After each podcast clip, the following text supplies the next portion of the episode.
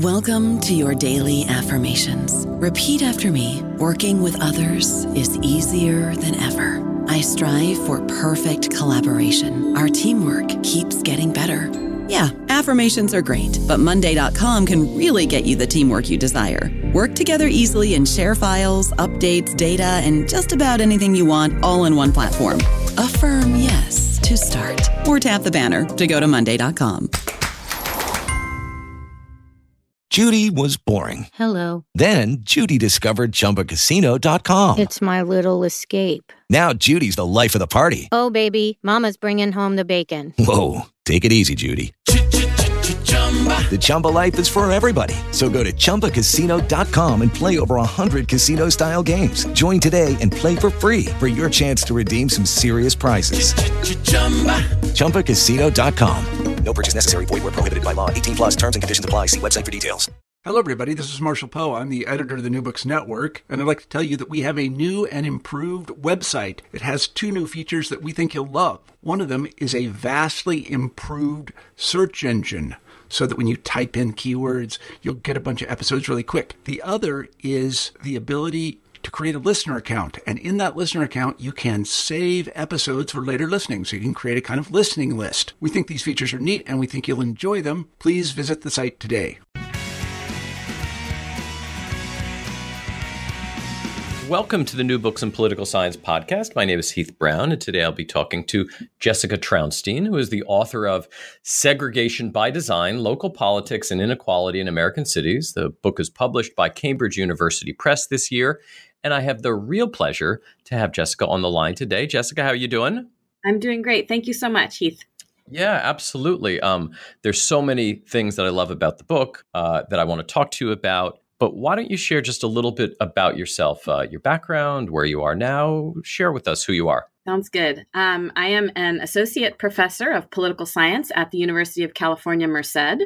I have been here for nine years. Prior to that, I was an assistant professor at Princeton University. I got my PhD in 2004 from the University of California, San Diego, and I'm a scholar of local politics. I study everything from cities to school districts to counties, anything at the sub state level. And my research focuses on representation and underrepresentation, elections, um, public goods. Yeah, the, the book is um, really, really interesting. And before we even get to it, would you just share um, uh, a little description of, of the cover of the book, which is so um, uh, is so different from what we've come to expect. Uh, who designed the the cover and and also the the, uh, the the, the the treat that comes in the first couple of pages of the book. Absolutely. So I worked with a phenomenally uh, skilled artist named Derek Ritter, who um, actually approached me about creating a, a, graphic novel or a comic version of my academic work about a year and a half ago. And we started this collaborative project that was uh, really one of the best experiences I've had as an academic, trying to take my academic story and turn it into something that was consumable by people who had no idea what political scientists do or study or think about. And Derek and I uh, produced this comic that then Cambridge agreed to publish as uh, the first part of the book. And in the process, uh, Cambridge actually um, suggested, and, and Derek agreed, to have Derek design the cover as well. And because he's such a phenomenal artist and because we had worked for so long on the comic, he really understood deeply what the book was about, what the message was, and could with his artist's eye put into um, put into pictures what what I was trying to say. And he designed the cover uh, literally on his own. He came to me with with mock-ups and I I just said this looks fantastic, and uh, came. He worked with Cambridge um, to to create the the actual cover for the book, and he, uh, as you can tell, he's a he's a brilliant artist. It's just such a cool part of the book.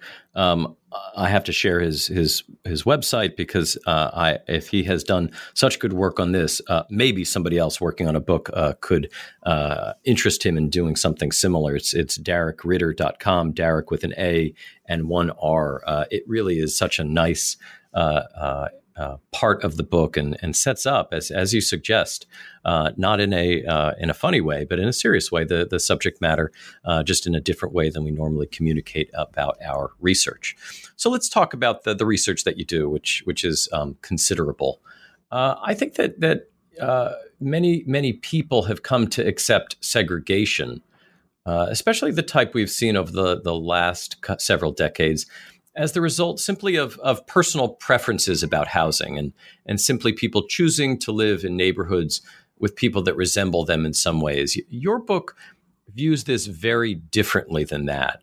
Uh, before we get to your, your argument and your evidence, I, I, wonder if you could start by talking just about the idea of segregation, uh, which types of segregation your book is focused most on, and, and maybe in general terms, how segregated the United States is right now.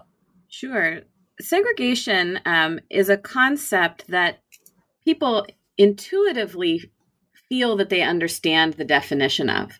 But once you push on it a little bit, it turns out there's a lot of nuance to understanding segregation and, and measuring segregation, which as social scientists, we have to spend a lot of time doing.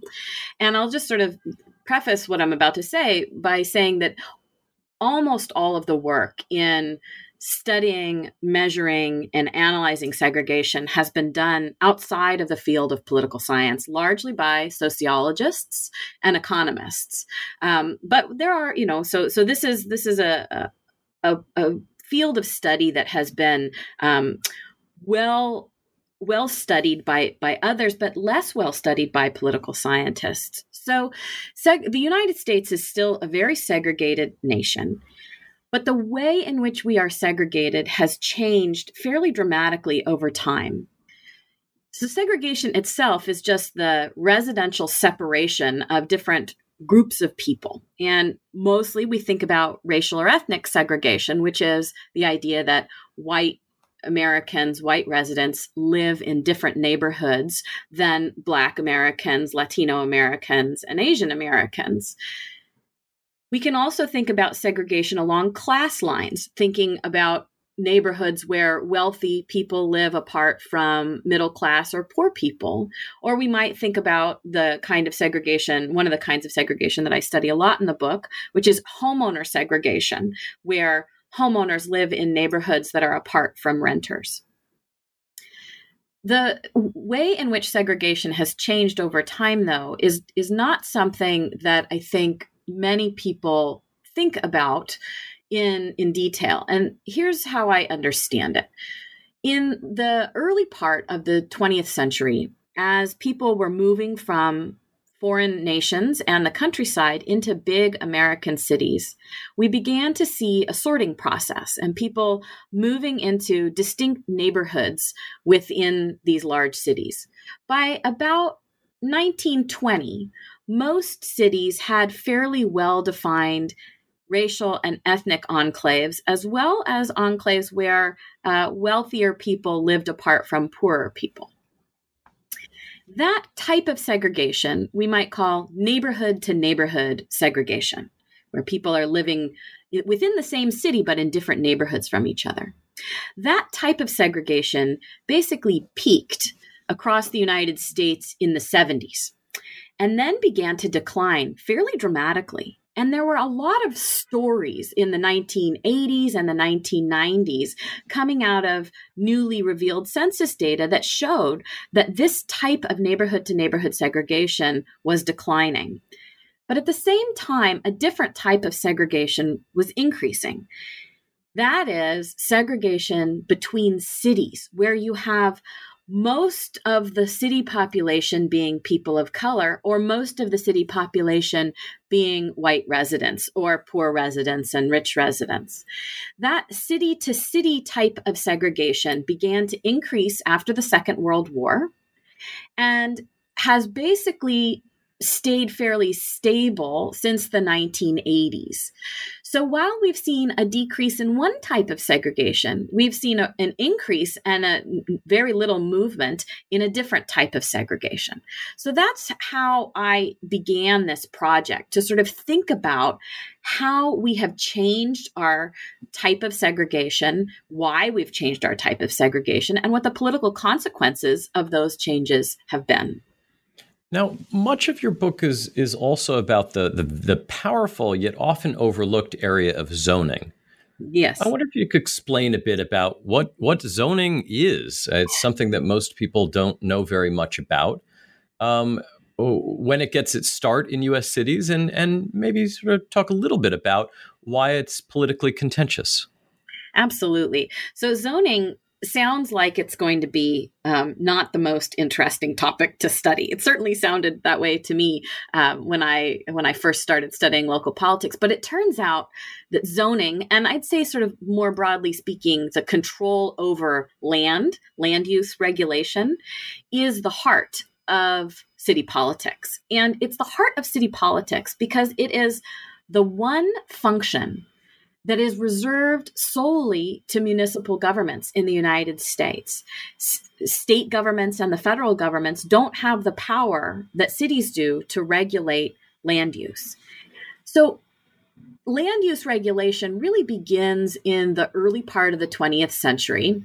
Uh, there are a few examples of land use regulations, zoning regulations that uh, that pop up in the late 1800s, but it really takes off in the early 1900s. And the very earliest moments of land use regulation were attempts several attempts to restrict the movement of different communities of color. So there's a, an example in San Francisco, one of the earliest land use regulation laws is an attempt to restrict the movement of Chinese residents outside of what the city leaders had prescribed as Chinatown. And at the time, there was uh, Chinese, many Chinese um, residents of San Francisco were owners of laundromats, laundries. And the very, one of the earliest land use regulations was to prevent people from living above a laundry. So that was to prevent Chinese residents from living where they where they worked essentially.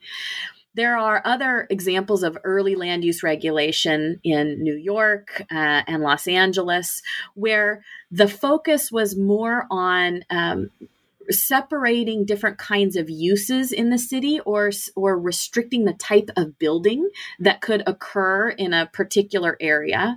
Um, early regulations included restricting the height of buildings not allowing apartment complexes in certain types of residential neighborhoods.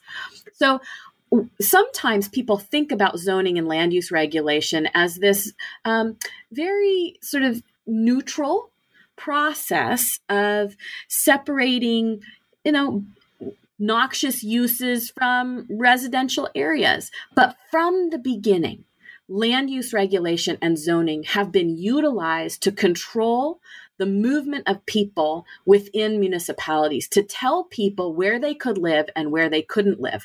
And the story that I tell in the book is that it's perhaps unsurprising that these laws, these land use regulations and zoning processes have nearly always benefited white property owners. Now, you you do a lot of analysis in the book uh, to take these um, these arguments that you've you've just summarized and, and to to play them out in incredible detail. Uh, before we get to talking about some of the, the, the statistical analysis, I wonder if you could talk about where you turned to connect these dots together because much of the book uh, takes place uh, outside of a, a regular um, widespread data collection, uh, major uh, collect data collection by the U.S. Census Department. So, where did you find all this information in the early 20th century, and and and how did you put that all together? Well, it took a long time. That's mm-hmm. why this book this book has taken a long uh, long time to write. Um, I used a lot of primary source material, actually written by a lot of uh, people who were involved in the early planning community. So there were people in the early 20th century who were sort of academics that were interested in developing long range plans for communities. And the idea was to try to manage some of the growth, the massive, rapid growth that was happening in these cities in a way that would benefit the community. And this planning community wrote enormous numbers of articles, editorials, analyses of what they were trying to do um, as planners. There are also several excellent histories that have been written focused on this type of process. So, some historians have focused on segregation. There have been a couple of historians that have focused on land use regulation. So, I, I drew on a a combination of materials.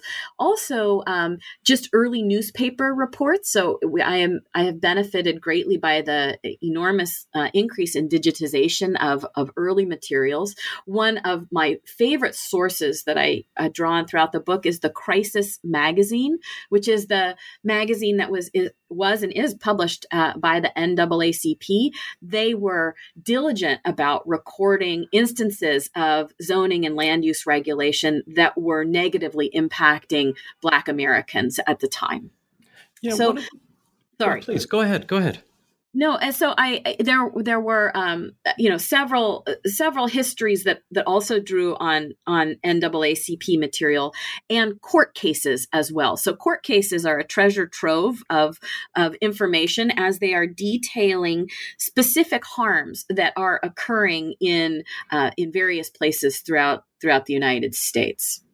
One of the, uh, I don't know if it's a paradox, but uh, but a couple of the the forces that are running in opposite directions are the the uh, increased provision of public goods that is uh, that are going on in in many of the cities that that you're examining, and in some ways the paradoxical response of of communities to the the provision of those goods.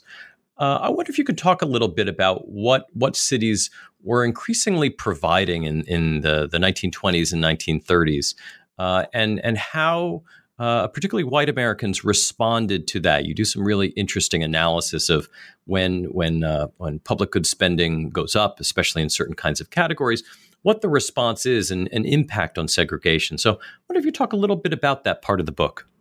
Sure. So, it's an interesting um, sort of uh, process to try to think about what was going on in cities during this early period. And you might imagine that we have grown uh, building our cities, developing sewer systems and uh, water delivery systems, and all sorts of garbage collection and other kinds of public goods provision that that was sort of a natural outgrowth of people moving to cities. But it wasn't. There was nothing in the early period that predetermined this kind of public goods provision.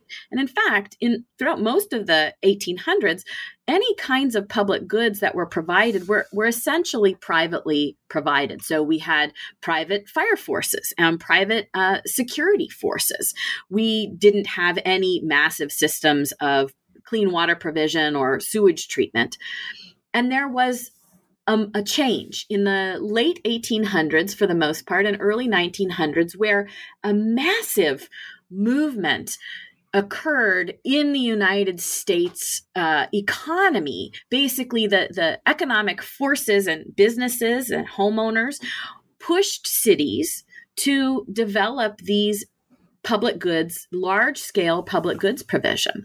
And so cities decide in not all at the same time and not all at the same level to begin to do things like treat water and build sewer systems and uh, pick up garbage. Uh, one of the things that I love to read about are the histories at the time that were written about how stinky and awful it was to live in cities that didn't have these kinds of public goods provision and how scary it was when there was no fire force or no pressurized water to put out fires. So we see these sort of moments in several cities throughout the United States where there's an enormous conflagration or a, a disease outbreak and the community comes together and decides at some level that they want to provide this collective good, that they want to do something like build a sewer system. But it's enormously expensive, it's very difficult. And so, almost as soon as the cities decide that they're going to provide these public goods, there's also enormous pressure to make sure that the most powerful residents are served first. And that is the link that I try to develop as you suggest, which is that as these cities are beginning to provide more and more public goods, they also begin to segregate communities in order to ensure that the public goods provision flows to the people who have the most power and resources in these communities. Now, one of the stories that you tell is the overtime story. So, what you just described characterizes, uh, in, in, some ways, sort of the early historic period of the book. But you note that the, the political influence necessary to restrict those public goods uh, from neighborhood to neighborhood uh, starts to weaken. Uh, and, and a new process sets in related to suburbanization. That's right. Talk about that. That when are we talking about historically, and and what did your evidence find about the relationship between suburbanization and segregation? So there are a lot of different processes going on at the same time. And mostly this is occurring after the Second World War, although you see the, the sort of seeds of it are planted right during the, the Great Depression, essentially, as cities begin struggling for uh, funds as tax the tax revenue plummets you you start to see some some early representations of of what's going to happen later. But really in the post-war period there is an enormous boom of building in the suburbs. And i we could talk forever about why that is but i don't really cover that in the book. It's much better it's much uh, better covered by uh, by other scholars. So we see this enormous increase in uh, the attraction of moving to the suburbs. And at the same time, during the post war period in the 19 late 1940s 1950s and then really ramping up in the 1960s at the same time we have the rise of the civil rights movement and people of color communities of color particularly black americans asserting their rights. And so while suburbs are becoming more attractive for sort of economic reasons and the ability to move to the suburbs is becoming possible with the new highway system, suburban homes are really only made available to white residents.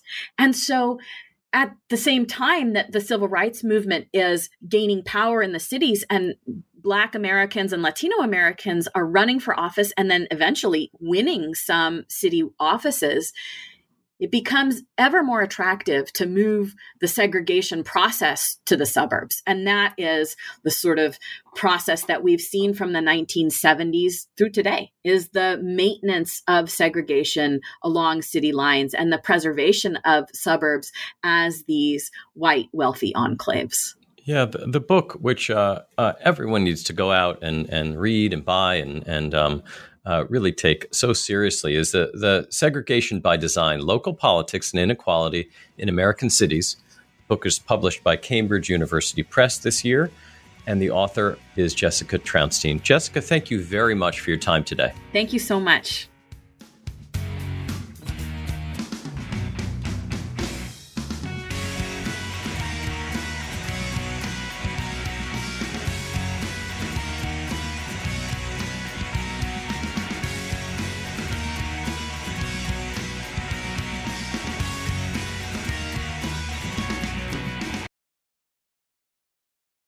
Is Ryan here, and I have a question for you. What do you do when you win? Like, are you a fist pumper? A woohooer, a hand clapper, a high fiver. I kind of like the high five, but if you want to hone in on those winning moves, check out Chumba Casino. At ChumbaCasino.com, choose from hundreds of social casino style games for your chance to redeem serious cash prizes. There are new game releases weekly, plus free daily bonuses. So don't wait. Start having the most fun ever at ChumbaCasino.com. No purchase necessary. VGW. Void were prohibited by law. See terms and conditions. 18 plus.